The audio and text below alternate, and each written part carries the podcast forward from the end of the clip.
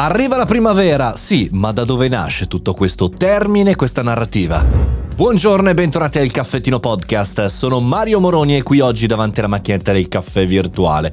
Affrontiamo come spesso accade una news o un ragionamento, oggi lo facciamo visto che è sabato ragionando con un caffettino due voci con Paolo Manocchi, formatore ma anche abile comunicatore, abilissimo a trovare l'etimologia delle parole, ovvero da dove derivano. E siccome lunedì all'inizio della prossima settimana scoppia la primavera, caspita, oh, già mi immagino cosa accadrà per le strade e nei vostri occhi. Bene, allora volevo chiedere a Paolo da dove arriva tutto questo mondo, questa narrativa, questa parola, da dove arriva la primavera?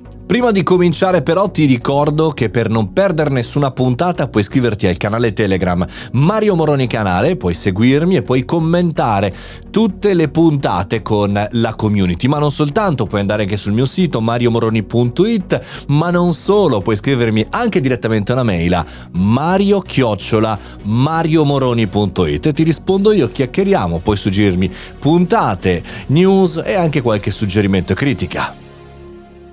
E allora Paolo, che cosa vuol dire primavera? Da dove arriva questa parola? Bentrovato. Ah, prima... Ciao, ciao Mario, ciao ai nostri ascoltatori. Primavera è un'altra di quelle parole fighissime, a me piace da matti. Io sto troppo bene in quel periodo eh, che sta per arrivare, non siamo tanto distanti.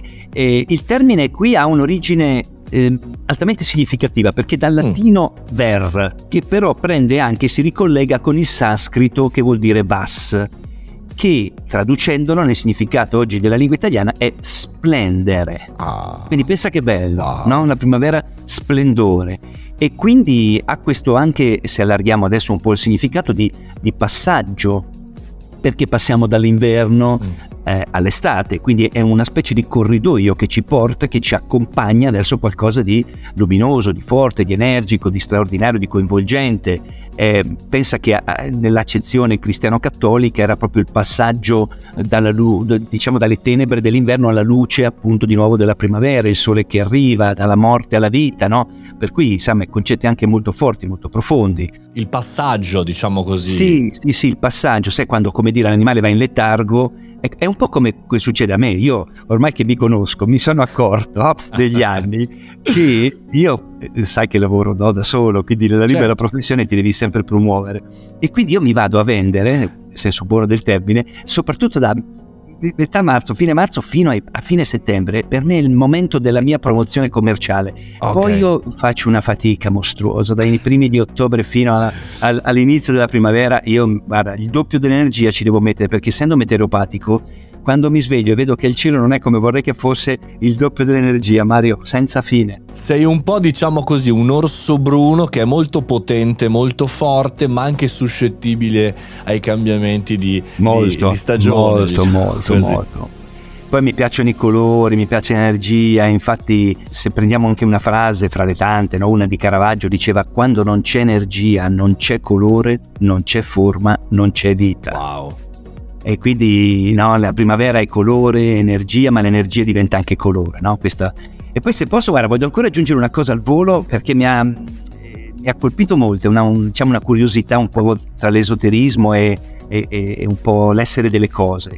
Eh, c'è una frase, una, un modo di dire che forse l'hai sentito anche tu, i nostri ascoltatori, che è anima mundi. Mm anima mondi, quindi è come mm. dire eh, questo, questo, amore mondiale universale che è un archetipo, quindi una sorta di modello, di esempio originario, che in ogni parte del mondo comunque c'è questo concetto di rinascita.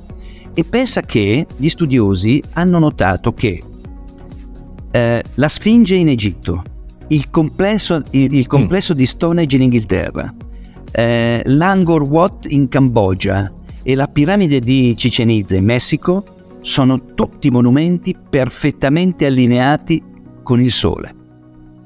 Quindi è come dire ah. che quindi da sempre questo allineamento verso il sole, verso la ripresa, verso la primavera, verso questo splendore era qualcosa che, come dire, appunto è sempre stato nell'essere umano, è una, è una forza archetipa, no? archetipa, quindi vuol dire che arriva certo. da, da lontano e da sempre e sempre è. Beh, beh, questo è molto interessante anche perché da una parte non hanno costruito questi momenti per caso, nella postazione Eh no. casuale, ma ci No. hanno ragionato e, e- e dall'altro effettivamente è un punto di passaggio questo della primavera, ma è anche un punto di, di futuro, no? Cioè si va verso una luce, si va verso, diciamo così, anche come dire, l'uscita dall'ufficio di Paolo, che è una cosa importante.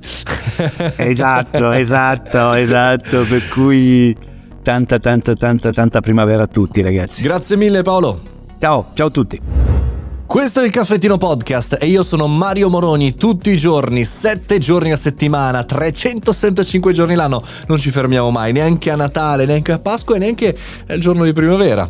Ma oggi è sabato e domani non si va a scuola, ma domani c'è la puntata del riepilogo nel Caffettino Podcast, qui ci sentiamo domani e ci sentiamo anche lunedì per una nuova news, per nuove critiche, nuova innovazione e sempre mente lucida. Ci sentiamo domani!